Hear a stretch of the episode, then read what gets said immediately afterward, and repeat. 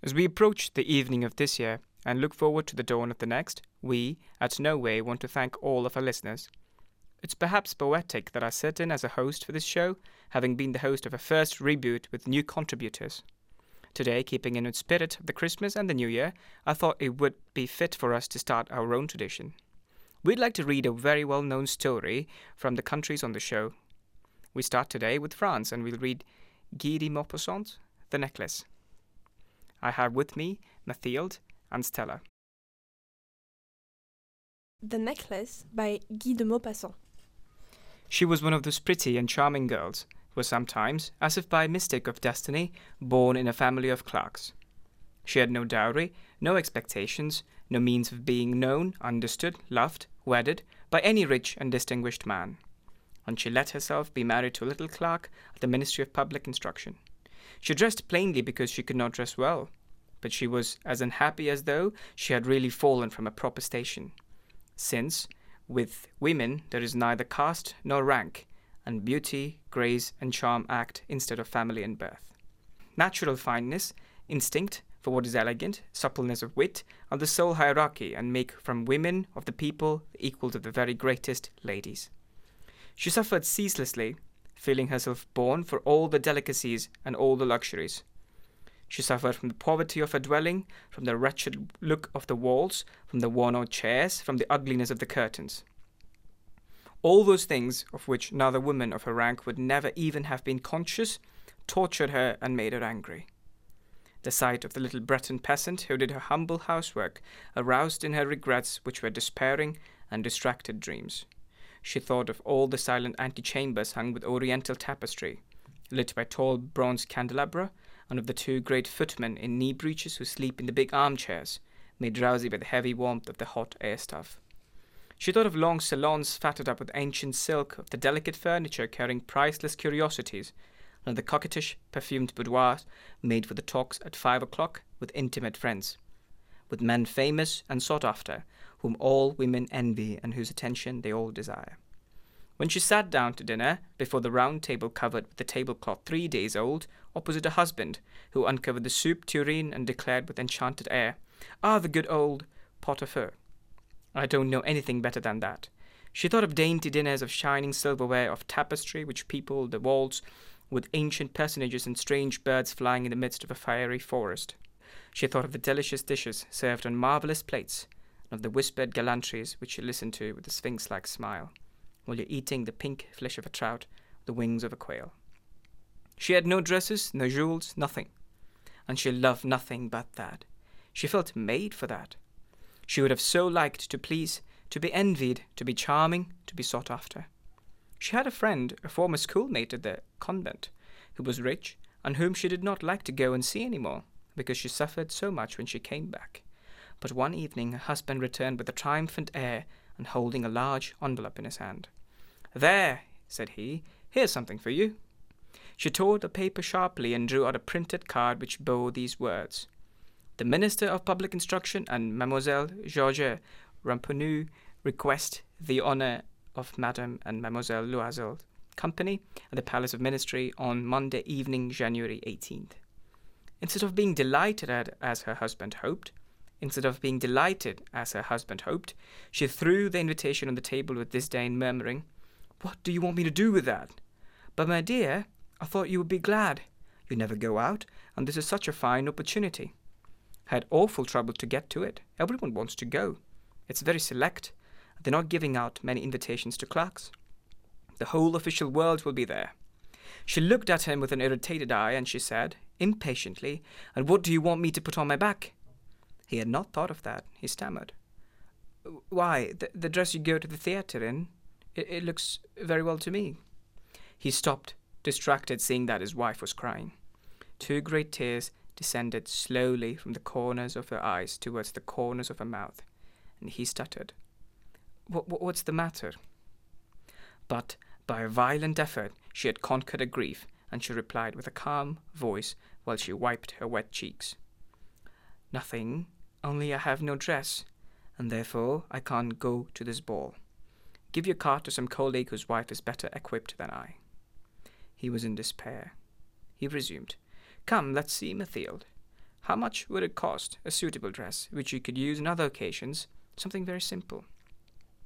She reflected several seconds, making her calculations and wondering also what sum she could ask without drawing on herself an immediate refusal and a frightened exclamation from the economical clerk. Finally, she replied, hesitatingly, I don't know exactly, but I think I, I could manage it with 400 francs. He had grown a little pale because he was laying aside just that amount to buy a gun and treat himself to a little shooting next summer on the plain of Nanterre, with several friends who went to shoot larks down there on of a Sunday. But he said, All right, I will give you 400 francs, and try to have a pretty dress. The day of the ball grew near, and Mademoiselle Loisel seemed sad, uneasy, anxious. Her dress was ready, however. Her husband said to her one evening, What is the matter? Come, you've been so queer these last three days.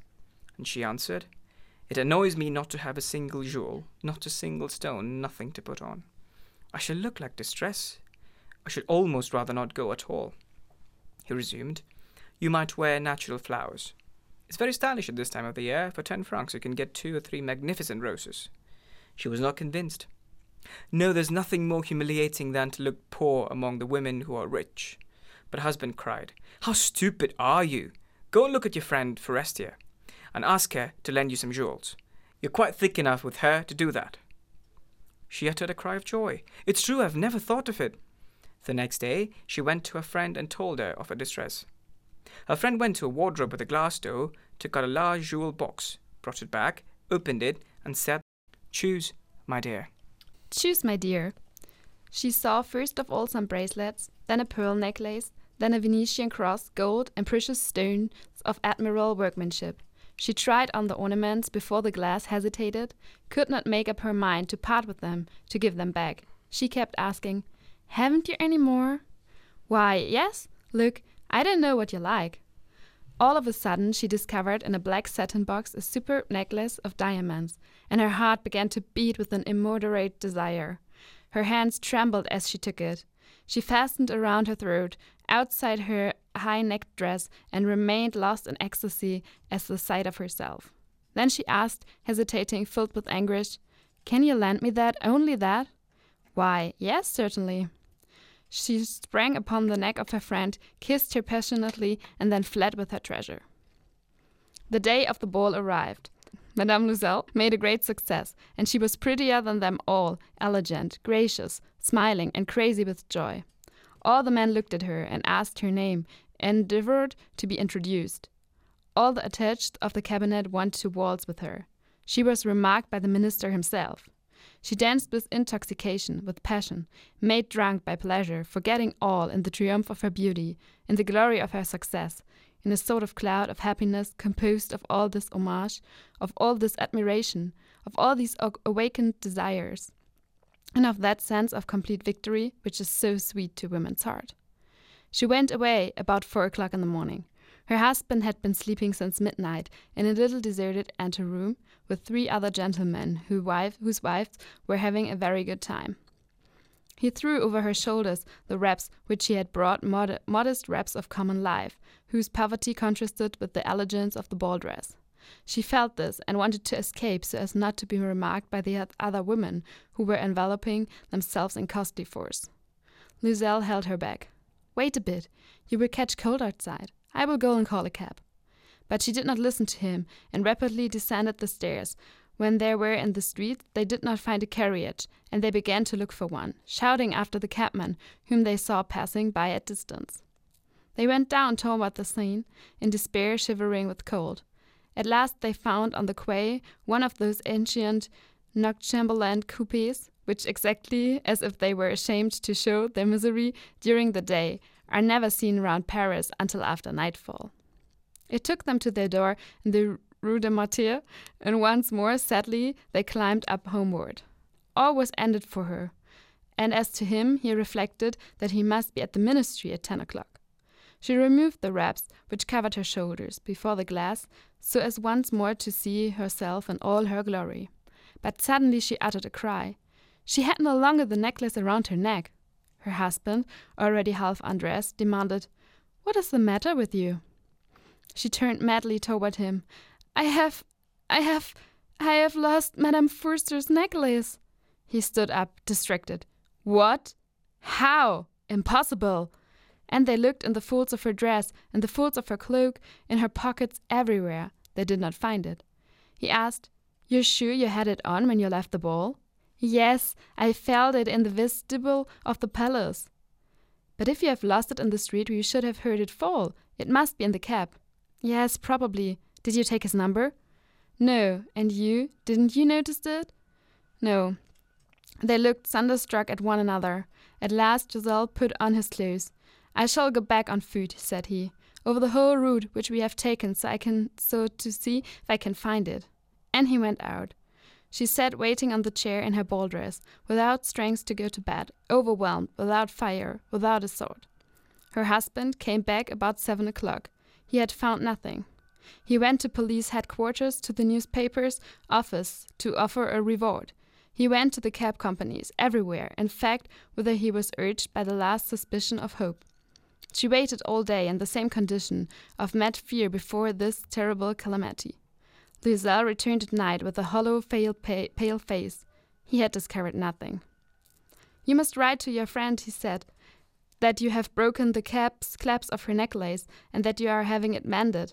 That will give us time to turn around. She wrote at his dictation. At the end of the week, they had all lost, lost all hope, and Loisel, who had aged five years, declared, We must consider how to replace the ornament. The next day, they took the box which had contained it, and they went to the jeweler, whose name was found within. He consulted his books. It was not I, madam, who sold the necklace. I must simply have furnished the case. Then they went from jeweler to jeweler, searching for the necklace like the other, consulting their memories, sick of both of them with chagrin and anguish. They found in a shop at the Palais Royal a string of diamonds which seemed to them exactly like the one they looked for. It was worth forty thousand francs. They could have it for thirty six. So they begged the jeweler not to sell it for three days yet. And they made it a bargain that he should buy it for thirty four thousand francs in case they would find the other one before the end of February. Loisel possessed eighteen thousand francs which his father had left him. He would borrow the rest. He did borrow, asking a thousand francs of one, five hundred of another, five louis here, three louis there. He gave notes, took up ruinous obligations, dealt with usurers, and all the rest of Flanders. He compromised all the rest of his life, risked his signature without even knowing if he could meet it, and, frightened by the pains yet to come, by the back misery which was about to fall upon him, by the prospect of all the physical privation and all of the moral tortures which he was to suffer, he went to get the necklace, putting down upon the merchant's counter thirty six thousand francs. When Madame Loisel took back the necklace, Madame Forestier said to her with a chilly manner, You should have ordered it sooner. I might have needed it. She did not open the case, as her friend had so much feared. If she had detected the substitution, what would she have thought? What would she have said? Would she not have taken Madame Loisel for a thief? Madame Loisel now knew the horrible existence of the needy. She took her part, moreover, all uncertain, with heroism. That dreadful debt must be paid. She would pay it. They dismissed the servant, they changed the lodgings, they rented a garret under the roof. She came to know that what was heavy housework meant and the odious cares of the kitchen. She washed the dish, used her rusty nails and greasy pots and pans. She washed the dirty linen, the shirts, and the dishcloth which she dried upon a line. She carried the slop down the street every morning, and carried up the water, stopped for breath at every landing. And, dressed like the woman of the people, she went to go to the fruiter, the grocer, the butcher, had a basket on her arm, bargaining, insulted, defending her miserable money sou by sou. Each month they had to meet some notes, renew other, obtain more time. Her husband worked in the evening, making a fair copy of some tradesman account, and late at night he often copied manuscript for four, five sous a page. And this life lasted ten years. At the end of the ten years, they had paid everything, everything, with the rates of usury and the accumulation of the compound interests. Madame Loisel looked old now. She had become the woman of improvised, impoverished households, strong and hard and rough. With frosky hair, skirts askew, red hand, she talked loud while washing the floors with the three swishes of water. But sometimes, with her husband was, was at office, she sat down near the window, and she thought of the gay evening of long ago, of what ball where she had then been so beautiful and so fettered. What would have happened if she had not lost the necklace? Who knows? Who knows? How life is strange and changeful. How little a thing is needed for us to be lost or to be safe. But one Sunday, having gone to take a walk in the Champs Elysees to refresh herself from the labors of the week, she suddenly perceived a woman who was leading a child. It was Madame Forestier, still young, still beautiful, still charming. Madame Loisel felt moved. Was she going to speak to her? Yes, certainly. And now that she had paid, she was going to tell her all about it. Why not? She went up. Good day, Jeanne. The other, astonished to be familiarly addressed by this plain good wife, did not recognize her at all and stammered, But, madame, I do not know. Y- you must have mistaken. No, I am Mathilde Loisel. Her friend utterly cried. Oh, my poor Mathilde! Wow, how how are you changed? Yes, I have had a hard days enough since I have seen you, days wretched enough, and that's because of you. Of me? How so? Do you remember that diamond necklace which she lent me to wear this, at the minstrel ball? Yes. Well? Well, I lost it. what do you mean? You brought it back. I brought you back another just like it. And for this we have been ten years paying. You can understand that it was not easy for us, us who had nothing. At last it ended, and I am very glad. Madame Forestier has stopped. You say that you bought a necklace of diamonds to replace mine. yes, you never noticed it then. They were very like. And she smiled with a joy which was proud of naive at once. Madame Forestier, strongly moved, took her two hands. Oh, my poor Mathilde! Why? My necklace was paste. It was worth at most five hundred francs. The end. Thank you, Mathilde, for that. You have a recipe uh, you want to share with us, or you have a you have a dessert that you want to share with us. Uh, well, yeah. So today's theme is about France, I guess. Yes. um, and since Christmas is incoming, we thought that we could share a bit of tradition of Christmas in here, uh, I mean, in France, because we already talked about how is it in here in Bergen.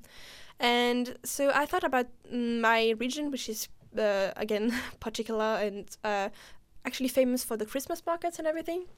And uh, so I thought about how explaining um, what what's the big deal with the bredela is. So maybe you have heard of that salad before? No, sorry, never heard of that. Can you can you say that again? Bredela. Okay. Th- there is different pronunciation actually. If you're north from Alsace, south, it's like bredela, bredela, bredala, or whatever. Just like you switch an e and an a, and you can s- just like it's okay. Yeah. And so, um, um, so yeah, uh, we just read this story from a person which was a bit. Uh, I remember reading in tenth grade, which was a bit moving because I'm like, ah, why did she do that? So Funnily enough, I had to uh, read this story in my school as well, and I learned it during my ninth grade. well, Yeah. yeah. So um, uh, the thing is that she also have the same name as me, so I just hope that I never do something like that. so yeah, Badala. Um, I remember as a child, uh, like it's like this really huge, huge tradition, and uh, ever since I can remember, my family always had done some of them, and not only my family, but also all the people I, I was around, like who are native from this region, and like all the older people. Uh, so the thing is that it starts on the first of December usually. Like it's kind of the beginning, like the start of a race of the season. And um, it's the beginning every day, or almost like each day, you go through and you actually buy kilos and kilos of sugar and flour and of all these other things that requires uh, that are required to make bredela. And uh, you begin like every day. You make hundred and hundred of little this of these biscuits. So yeah, sorry, I should begin with what is a bredela because it, I, I speak of it like it's obvious, but maybe it's not to you. It, it isn't. Sorry, I should have begun by that. Well, let's begin by that. Uh, what is a bredela? It's a little cookie, basically. Um, the, the thing is that it's a general, generic term. Is it like is it like macaroon? It, they can be because the thing is that it's uh yeah it's, uh, generic names for Christmas biscuits. So there can be like there's hundreds sort of of bredela. Like there's entire books of cooks of different of these little biscuits. There is one with uh, I don't know um. Uh, citron, lemon, and, and oranges, but is other with chocolate and butter, and there is other with uh, cocoa or whatever. Like it's a huge, huge amount of different varieties of little cookies. And so yeah, uh, on the first of December there's the beginning of the race to make uh, what seems like to me uh, the most bredela of, of possible. Maybe there's a competition between uh, the uh, the the the neighbors, like the rivalry. I, I really don't know what pushes them to make so much cookies. It's I remember being a child and seeing literally towers of metal boxes in which they store the, the cookies being bigger than me and it's really it's really insane you have to be there to realize it but if you go to the really uh, um, anchored in the in the culture in the region. Mm, it's rather the old people to do that to be honest but still like the grandmas and everything. It's hundreds and hundreds of biscuits. And yeah every day and every week you have I even saw people making a planning so okay this week we're gonna be make this one this one this one and this one. Next week this one this one this one. And then what happened today because they cannot eat it uh, eat all of them they actually distribute it as a gift for christmas to all their friends and family. So that's nice part because then you receive a lot of uh, free cookies which i really really enjoy because they're often very delicious. But yeah so that was the tradition i wanted to talk to you about Yes, thank you so much. I mean, I think we have something. So uh, it's not called like this. We also have this very huge difference of cook Christmas cookies. Uh, Mhm. everyone is is, is uh, making, but we don't have a name like this for that. Mhm. It's just Christmas cookies, and it's not it's not just starting on the first of December. We already start sometimes earlier. yeah okay Well, uh, thank you both for that, uh, and uh, you will hear from me, uh, Varun, about uh, the sweets that we have uh, during in, in India during the many festivals that we have. Like we said, we have started a tradition where I'm hosting, where we will talk about, uh, or we will will narrate a short story by the authors from the country we are from, and then we will Mhm. talk about uh, the festival and the sweets in that in that country. So you will hear from uh, from from uh, Germany and Mhm. India and Norway in the next year's edition of No Way podcast.